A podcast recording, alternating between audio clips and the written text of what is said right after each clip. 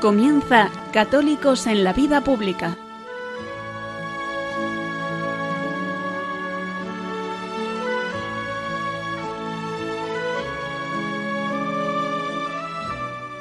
Un espacio dirigido en Radio María por Luis Zayas.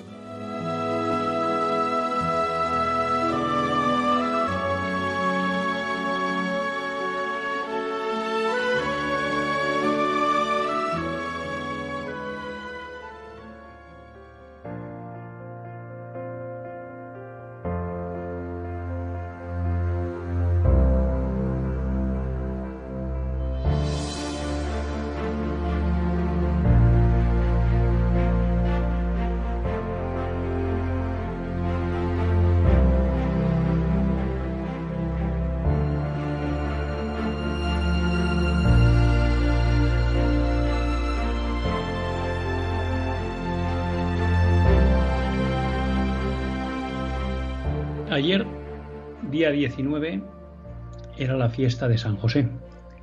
En Madrid, no sé si en toda España, se trasladó al día 20 y ha sido además también pues, la fiesta litúrgica, aunque no ha sido día de precepto. Y la verdad que San José les tengo que reconocer que es un santo al que cada vez le cojo más cariño.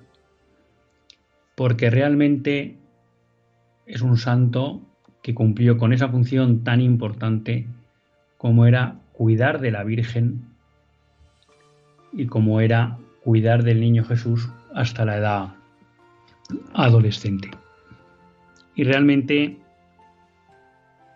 es un santo que cada vez me interpela más. Y les recomiendo a todos ustedes, que seguro que lo conocen, que lean un libro de Jan Dobradinsky, bueno, es un polaco con lo cual el nombre es de imposible pronunciación, que se titula La sombra del Padre, que está en la colección de Palabra y que merece mucho la pena porque es un libro que a mí pues me ha ayudado a hacerme una idea de la figura de San José. Es verdad que tenemos pocos datos históricos de San José. Apenas en el Evangelio nos dicen algunas cosas. Pero el libro, la verdad, que me ayudó mucho a, comprender a San José. Porque al final San José no deja de ser un hombre al que se le encomienda una tarea que parece prácticamente imposible, que no es otra que cuidar de Nuestra Señora, Madre de nuestro Señor, y cuidar y educar al Hijo de Dios. Y realmente yo creo que San José, en cierta medida, y de alguna manera así lo transmite el libro, pues vivió un poco siempre bajo el agobio de no ser capaz de llevar a cabo aquello que le pedía Dios, ¿no?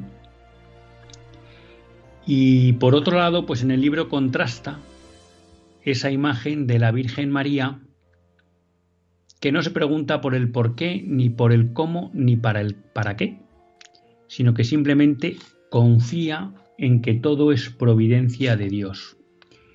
Y quizá José, pues como buen hombre, tiende a pensar que todo lo podemos realizar con nuestras manos, que todo lo podemos controlar nosotros. Y claro, cuando se va encontrando con situaciones como la de Primero que tiene una mujer que va a ser hija de Dios, eh, va a ser la madre del Hijo de Dios. Y por tanto, bueno, pues que tiene que mantener ese compromiso con ella a pesar de que el Hijo será el Hijo de Dios. En segundo lugar, bueno, pues que se ve con todo el follón de tener que ir a Belén y de buscar un sitio donde pueda nacer su hijo. Belén, en principio una ciudad conocida para él, y en la que posiblemente tenía muchos parientes y que fue rechazado por todos. La angustia que tuvo que tener San José de pensar dónde llevo a la Virgen, dónde llevo a mi María para que nazca el Hijo de Dios y cómo puedo darle un lugar digno para que pase esa noche. Agobio luego en tener que sacar adelante a su familia, pues en una tierra que en principio se le volvió hostil como fue Belén, agobio en tener que huir a Egipto para salvar a su hijo y en tener que volver a empezar una vida en Egipto para poder dar de comer a María y al niño. Vuelta a Israel, a Israel, pero siempre un poco con el miedo de si realmente seguirán persiguiendo a su hijo o no. Y de hecho, pues le recomiendan que se vaya a Nazaret frente a lo que él tenía pensado. En el fondo siempre con una tarea importante entre medio, con mucha incertidumbre y con el fondo la responsabilidad de si estaría a la altura de la tarea que le había encomendado nuestro Señor. Y creo que eso nos pasa muchas veces en la vida. Y la verdad que la lectura tanto del Evangelio como de ese libro, ya digo, La sombra del Padre, pues me han ayudado a entender mejor la figura de San José y sobre todo a que su vida me ilumine, ¿no? Ilumine la mía. Así que hoy es un día grande porque celebramos a San José. Y además, bueno, pues ayer domingo también celebrábamos otro patronazgo de San José, que es el de los seminarios y el de las vocaciones. La verdad que a uno le sorprende cómo hoy sigue habiendo jóvenes que en medio de este mundo secularizado, en medio de este mundo muchas veces hostil a Dios, siguen escuchando, siguen teniendo los, los oídos abiertos a la llamada del Señor. Porque con todo el ruido en el que vivimos, muchas veces es difícil que esa llamada se escuche. Pero no, hay muchos jóvenes que tienen los oídos abiertos, que están atentos. Y estoy seguro que en muchos casos, pues eso es una labor de sus familias, que les han abierto la existencia a la posibilidad de colaborar con el Señor a través de la vocación sacerdotal, si es la voluntad de Dios. Y en otros casos, pues Dios actúa de una manera misteriosa, incluso personas que no han tenido ningún contacto con la religión, que no han tenido ningún contacto con Dios, que incluso han pensado que los que creían no dejaban de ser unos pequeños pringados, pues al final también escuchan esa llamada. Y la segunda sorpresa es que responden que sí. En un mundo en que lo que nos cuenta es que el servicio es un engaño y que no sirve para nada, y menos entregar la vida a un Dios que vaya usted a saber si existe. Bueno, pues ellos confiados en la persona de Jesucristo, que les revela que el Padre existe, dan su sí. Y yo creo que es un motivo para dar gracias hoy, por todos esos jóvenes que han dado el paso y que están en el seminario, y por todos aquellos que hace poco o hace muchos años lo hicieron y ya son sacerdotes de Jesucristo, gracias a los cuales pues la Iglesia vive, gracias a los cuales la Iglesia puede administrarnos los sacramentos. Porque realmente en España tenemos mucha suerte y en Madrid muchísima suerte. Y es que tenemos fácil el acceso a los sacramentos. Quizá me estén oyendo algunas personas en zonas de España que sé que ya empieza a ser difícil el acceso a los sacramentos.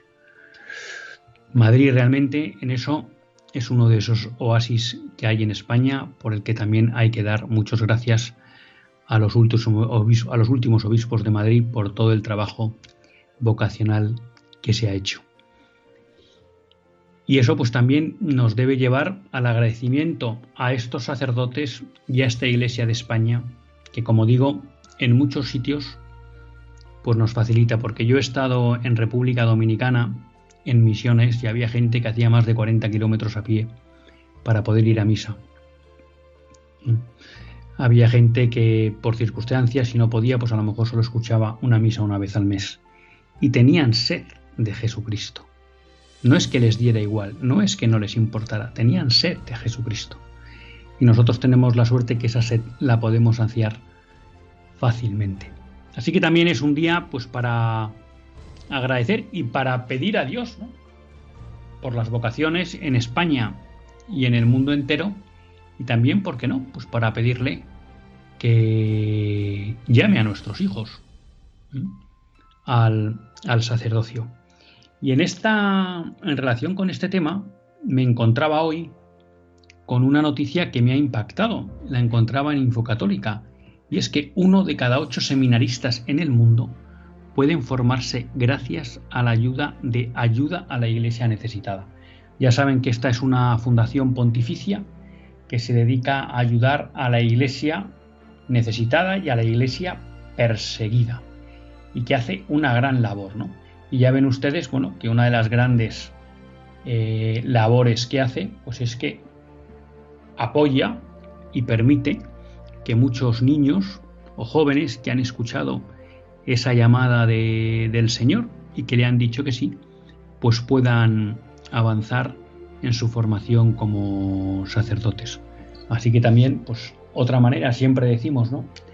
Que de, de ayudar o de promover las vocaciones, pues no cabe duda que una es la oración, otra es hablar siempre bien del sacerdocio en nuestras conversaciones, en familia, en la calle, en el trabajo, porque además de que el sacerdocio es una institución creada, constituida por Jesucristo y por tanto digna de toda alabanza, pues la gran mayoría de los sacerdotes son personas buenas y esforzadas que merecen también nuestro aplauso.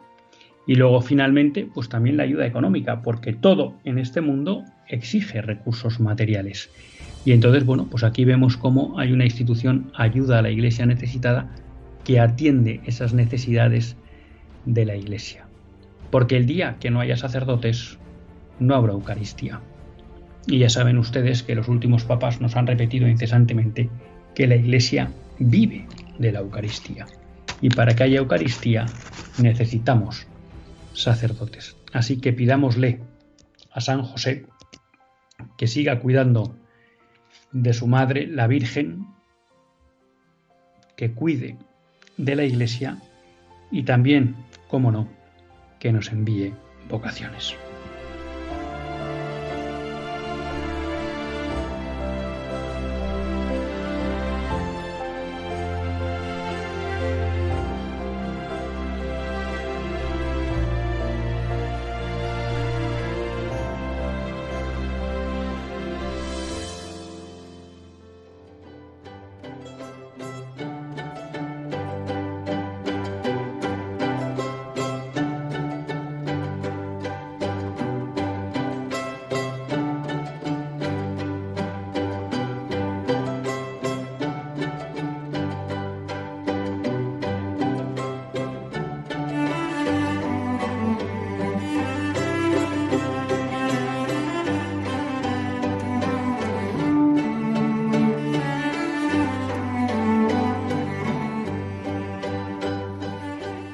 Buenas tardes, queridos amigos de Radio María.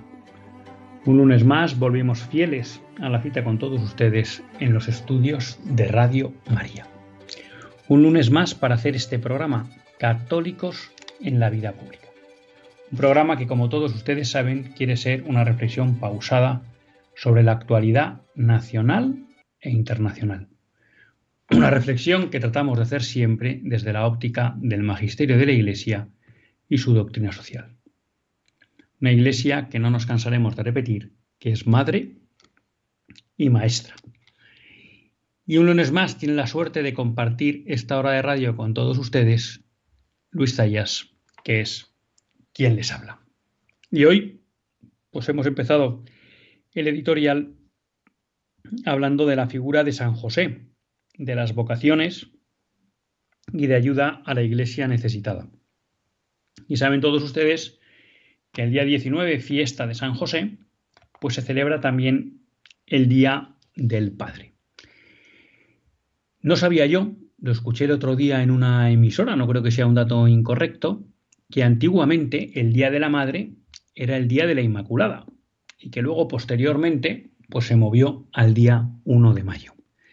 Con lo cual nunca había eh, hecho la ligazón entre que el Día del Padre se celebra el Día San José, eso sí lo sabía, pero que el Día de la Madre se celebraba el Día de la Inmaculada Concepción, es decir, una, festividad eh, de la Virgen. Por tanto, claramente esos dos papeles fundamentales en la vida social, que es la paternidad y la maternidad, remitían a dos figuras modelo fundamentales, la de San José y la de la Virgen María. Nos han descalvagado a la Virgen al Día de la Madre del Día de la Virgen María. Esperemos que de momento el Día del Padre siga siendo el Día de San José. Saben que ha habido una cierta polémica porque en algún colegio se ha publicado pues que ha habido una queja por parte de un padre valiente que ha criticado y se ha quejado de que en su colegio el Día del Padre pasara a denominarse el Día de la Persona Especial. Y a alguno de ustedes esta cuestión les podrá parecer menor, pero la realidad es que llevamos mucho tiempo con un gran empeño por hacer desaparecer la figura del Padre. Y esta es una de las cuestiones sobre las que quería hablarles hoy, aprovechando la festividad de San José. Se busca desde hace tiempo el eclipse del Padre. Y en cierta medida, esta permanente criminalización, vamos a decir así, de la figura masculina, persigue como efecto buscado, aunque no explicitado, atentar contra la paternidad. Porque si nosotros desfiguramos la figura masculina y transmitimos esa idea de que es algo tóxico para la sociedad, surge una relación espontánea entre el hombre y la figura del padre. Y por tanto, si el hombre es algo tóxico, esa idea se transmite al padre. Y por tanto, la paternidad es algo tóxico, algo que complica. Claro, esto entra dentro también del esquema que veíamos el otro día de destrucción de la familia. En la medida que destruimos la familia, conseguimos varios objetivos importantes. En primer lugar, que no haya una célula independiente del Estado donde se forme la conciencia y el criterio de, las, de los ciudadanos, de las jóvenes generaciones. Eso no le interesa a un Estado que hoy quiere controlarlo todo.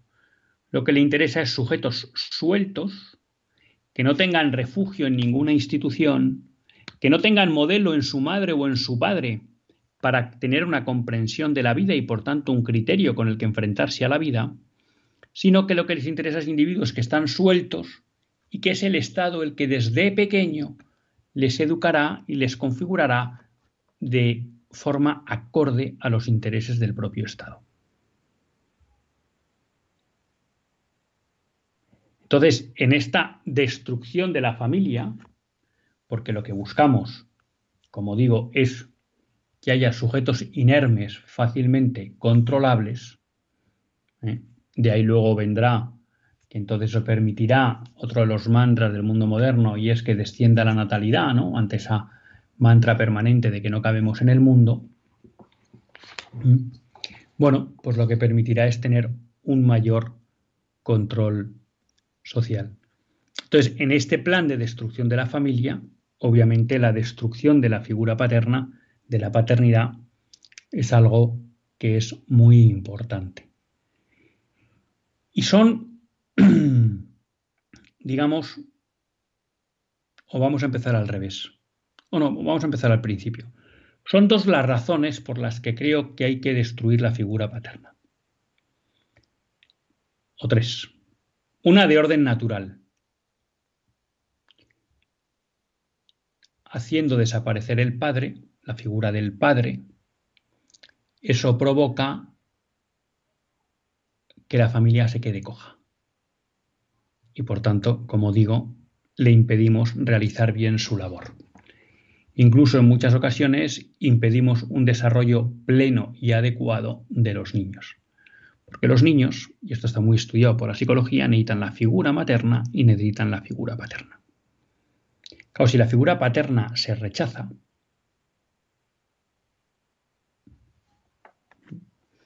pues esto que está dando a que cada vez más aparezcan lo que son familias mono, marentales.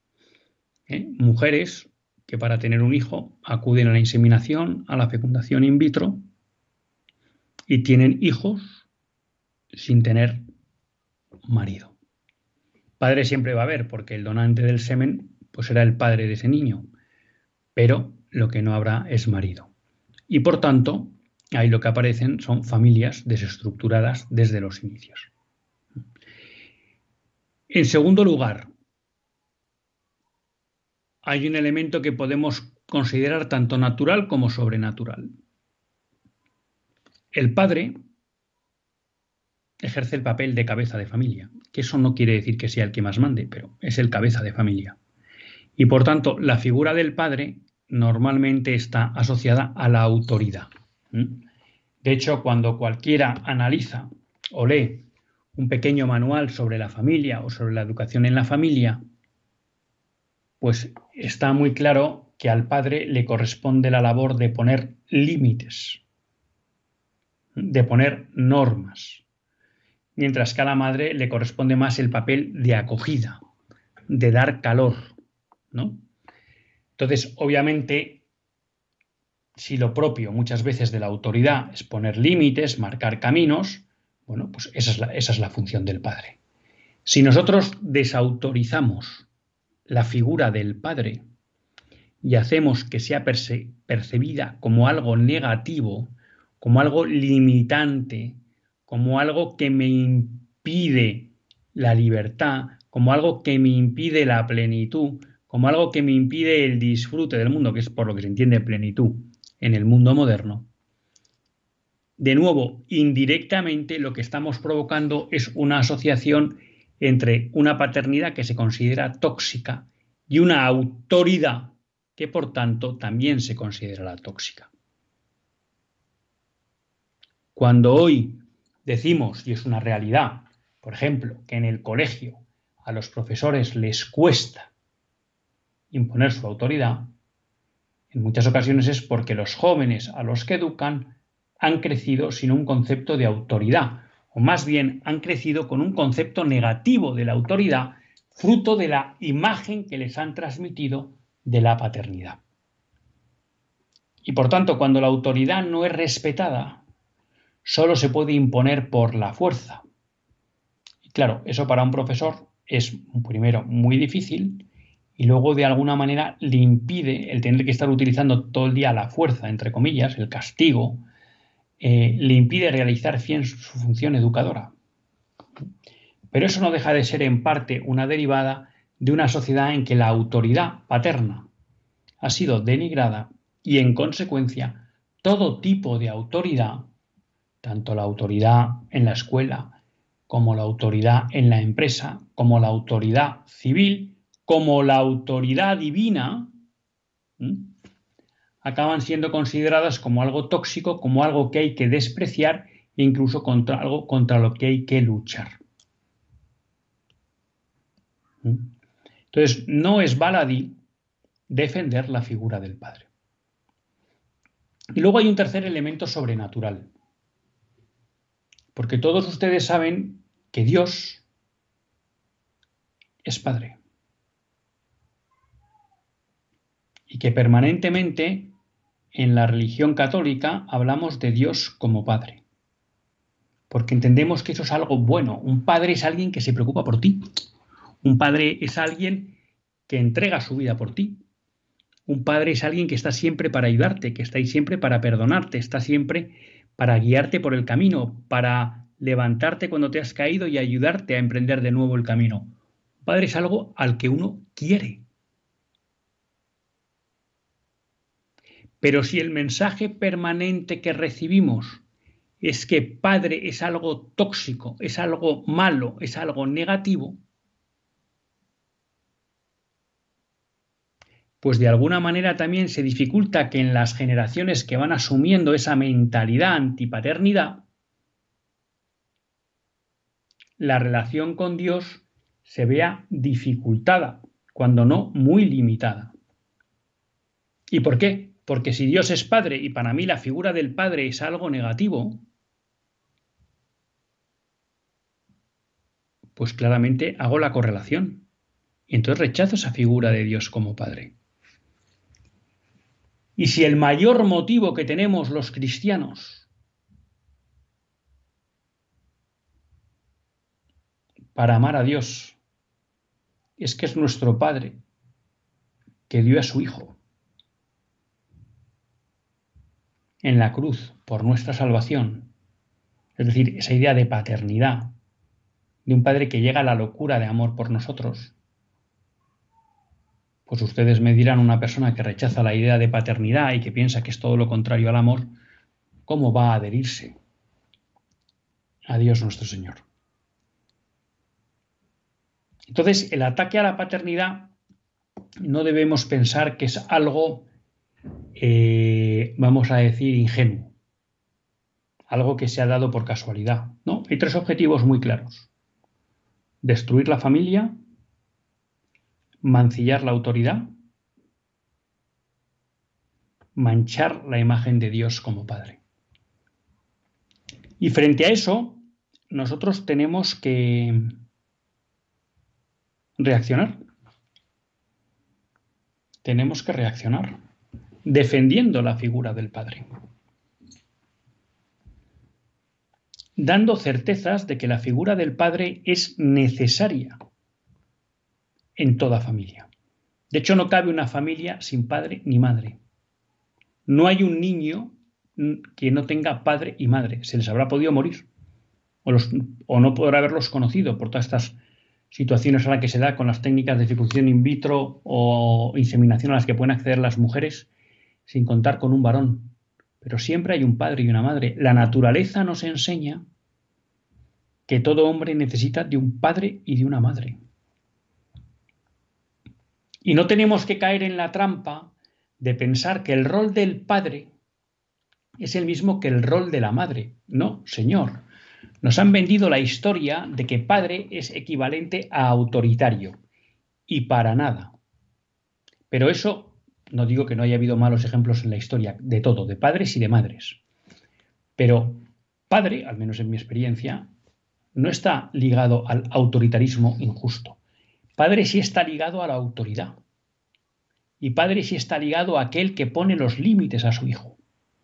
Y el padre juega un papel fundamental con sus hijos y con sus hijas en un doble aspecto. En primer lugar, como explican toda la psicología, en el sentido de rescatar, vamos a llamarlo así, tiéndanme la palabra, a los hijos respecto de la madre que en ese carácter bondadoso, acogedor, tiende a sobreprotegerlos. Entonces es necesaria la figura materna para, como explica muchas veces María Calvo, lanzar a los hijos al mundo. Porque si fuera por la madre, todos sus polluelos estarían bajo su regazo, al margen o protegidos de cualquier peligro. Pero eso no es la vida. Hay que preparar para la vida. Y ese desapegar a los hijos de la madre es el rol fundamental del padre, por un lado. Y en un segundo momento, el padre es el que tiene que establecer los límites de hasta dónde se puede ir y hasta dónde no se puede ir. Y es necesario que los hijos tengan límites para tener una madurez. Porque si no te enseñan que en la vida hay límites, y cuando hay límites te enseñan también necesariamente a gestionar la frustración, serás un inmaduro toda la vida. Y ese es un papel que debe jugar el padre. ¿Qué pasa?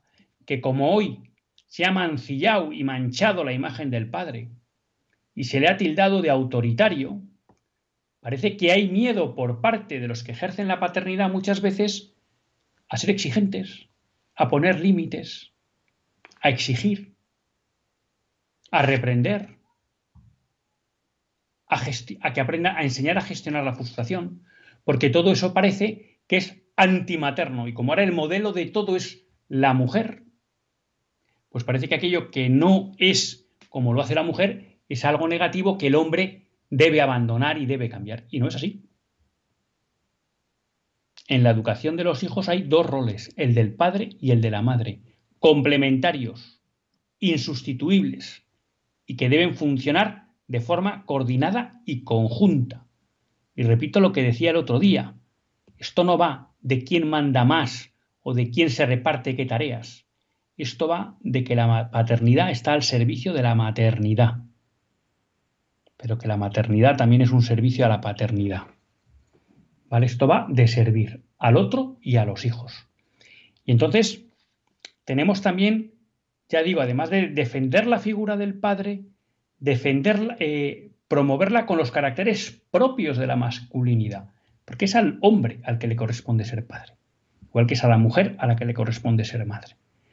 Entonces no podemos caer en la trampa de esos modelos de paternidad afeminados, que no es ni lo que pide la naturaleza del niño para madurar, ni es lo que corresponde al hombre, ni lo que ha previsto la naturaleza. Y por tanto, desde ese ejercicio de la paternidad, también hay que reivindicar y ser capaz de transmitir a nuestros hijos la existencia de una autoridad ante la que hay que rendir cuentas.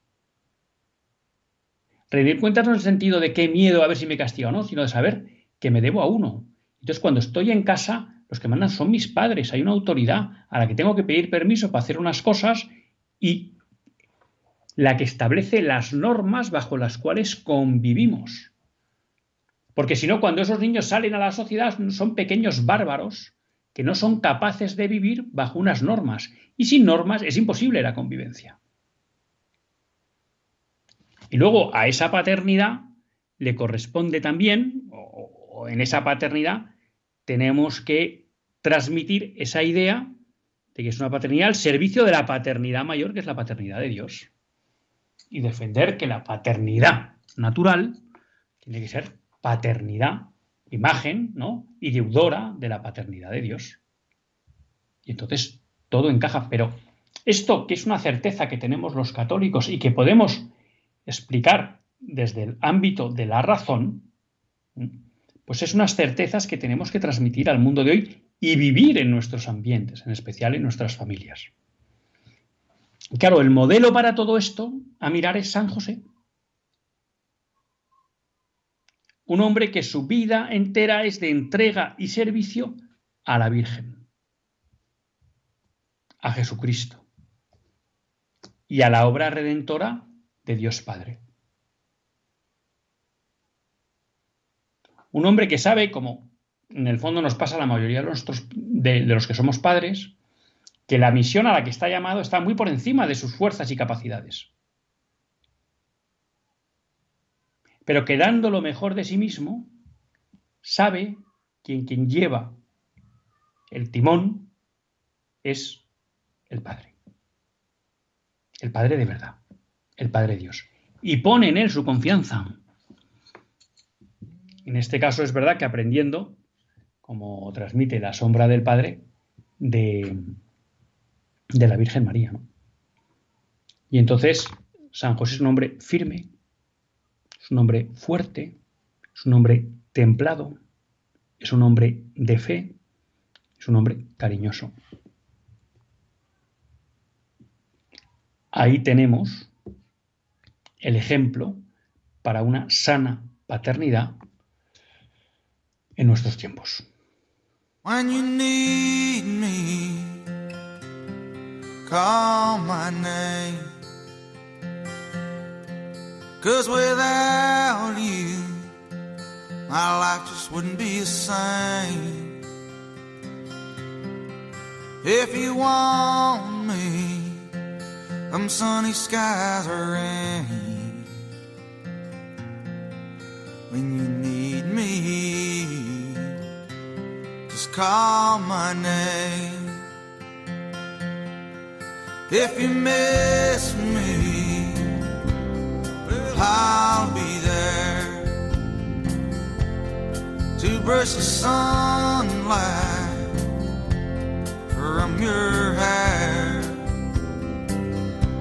I'll be there to guide you when trouble walks beside you. If you need me, I'll be there. And when this dirty world has been cold too, I got two strong arms oh, waiting to hold you. And when those mean days come along, we'll stand together and we'll take them So if you need me.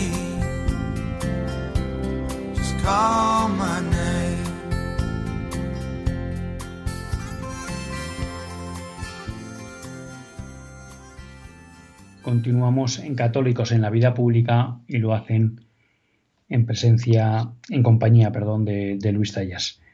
Queríamos, sí, queríamos pues dedicar una primera parte del programa en homenaje a San José, y también, ¿por qué no?, para hablar de, la paternidad, ¿no? Esa figura tan atacada hoy en nuestros, en nuestros días. Y dentro de este esquema, pues ya queríamos cambiar un poco el tercio y aprovechar la pausa para cambiar y, y, tratar varias noticias así un poco a nivel de pinceladas. Hoy el programa se nos queda un poco más corto porque como son, ya digo, al menos en Madrid es la fiesta litúrgica de San José, pues la misa es un poco más, más larga, la misa que precede al, programa. ¿no? Les quería tratar al menos, a ver si soy capaz de tratar dos temas. Uno es la Fundación BBVA y sus premios y el otro pues es un testimonio de, vamos a llamar, de restaurador católico.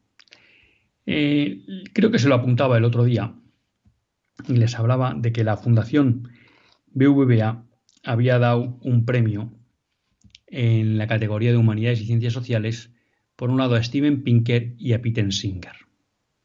Es posible que a muchos de ustedes Peter Singer no les, eh, no les suene, pero bueno, Peter Singer es un pensador australiano, mm, creo que es psicólogo, no, eso es el primero, perdón, yo, yo, le tengo por, filósofo ¿eh? y ha estado siempre muy presente en los debates de bioética.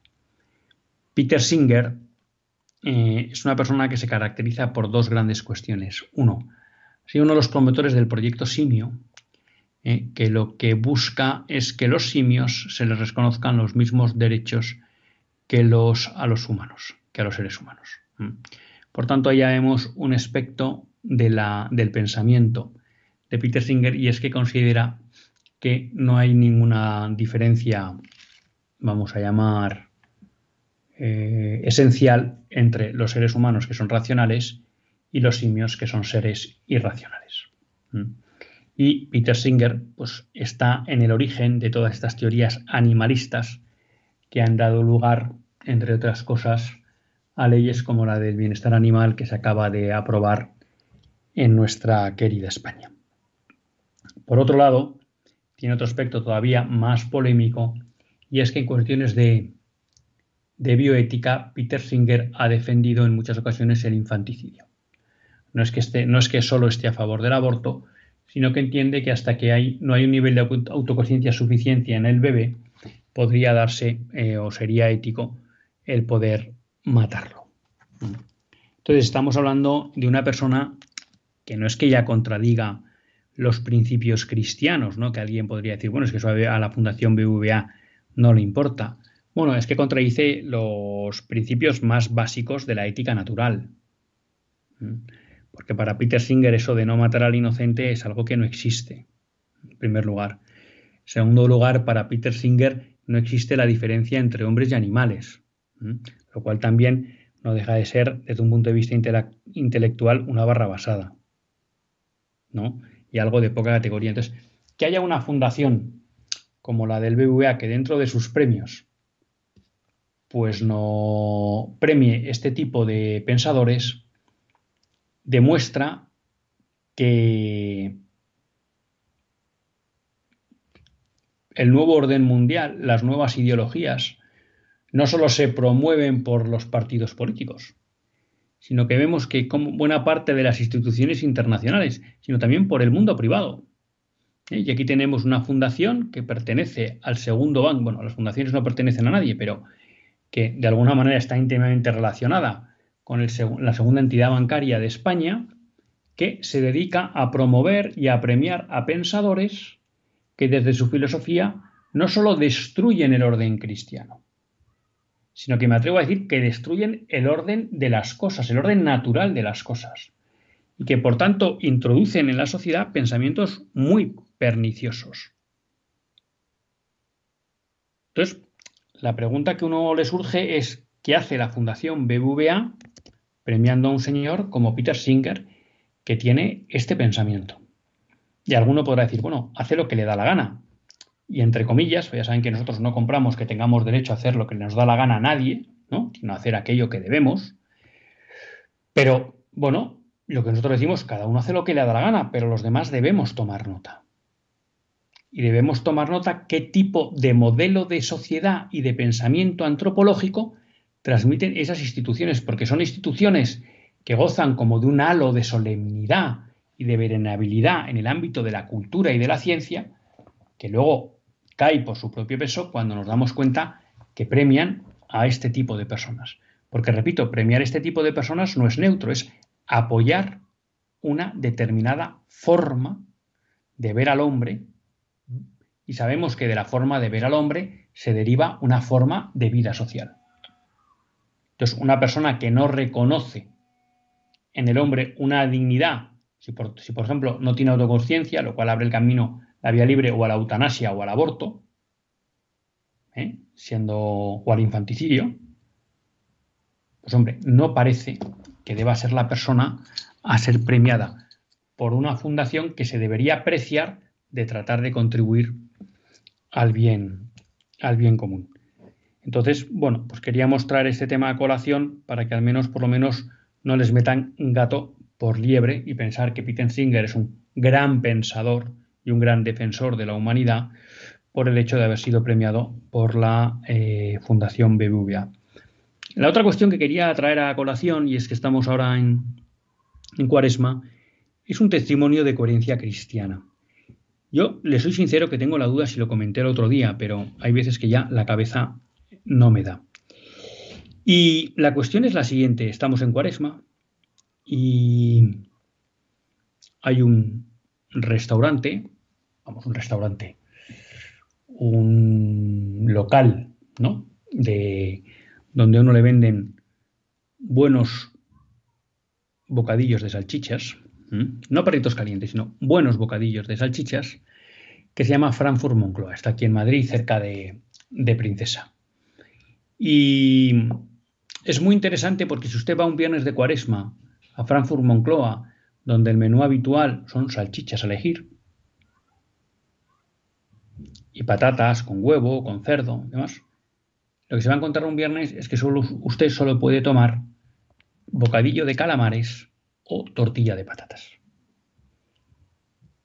Repito, solo bocadillo de calamares o tortilla de patatas. No es que le ofrezcan una alternativa a las salchichas, es que no va a poder tomar salchichas un viernes de cuaresma.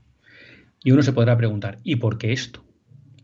Bueno, pues miren, porque este local tiene como dueño a un católico coherente que ha decidido que cuando es viernes de cuaresma, su local no va a ser un local que incite a que no se cumpla con el precepto eh, que, nos, que nos propone la Iglesia de la abstinencia todos los viernes. Y a mí me pareció una idea genial y un testimonio claro de coherencia cristiana. Otros a lo mejor pues hubieran salido por pedir diciendo, bueno, yo voy a dar una alternativa, ¿no? Pues también pongo un bocata de calamar. Esto es alguien que viene, hombre, en principio, pues alguien si quiere cumplir la abstinencia, pues en principio no va a un Frankfurt a tomar salchichas, ¿no? Pero bueno, el que quiera que tome salchichas y el que no, no. No, porque aquí hay un testimonio también para todo aquel que a lo mejor no vive la fe, porque no tiene el don, que le recuerda que durante la cuaresma los cristianos viven unas prácticas por amor a Dios y a su iglesia. Entonces, claro, ahí sí aparece el testimonio. Porque si simplemente puede venir y dice, bueno, hoy no me apetecía salchichas, tomo el de calamares, dame uno de calamares. No, no, no. Cuando te dicen, no, no, solo hay calamares, dices, oye, pero ¿cómo que solo hay calamares? Y encima te lo explican, pues está dando un testimonio, me parece, no solo muy valiente, sino además muy bonito. Y me parece una de esas formas de evangelizar concreta y brillante.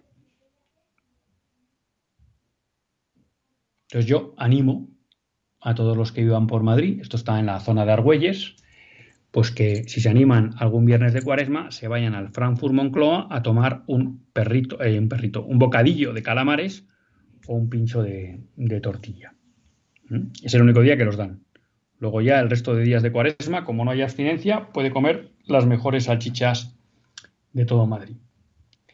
¿Y quién ha sido el hombre pues con esta genialidad? Pues un hombre que seguro que a ustedes le suenan, que es Jaume Vives. ¿Mm? Y yo esto lo descubrí en una entrevista que le hicieron en, en Infocatólica, ¿no?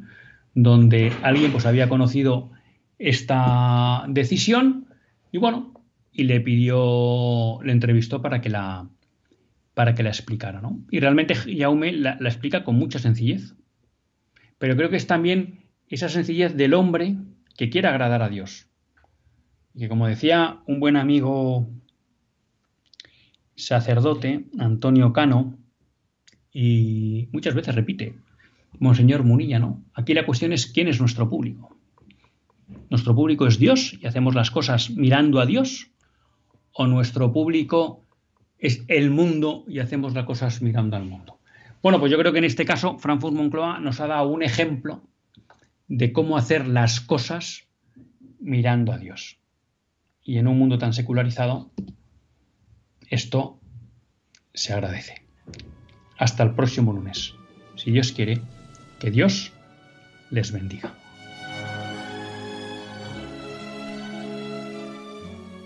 Así concluye Católicos en la Vida Pública, un programa que dirige Luis Zayas.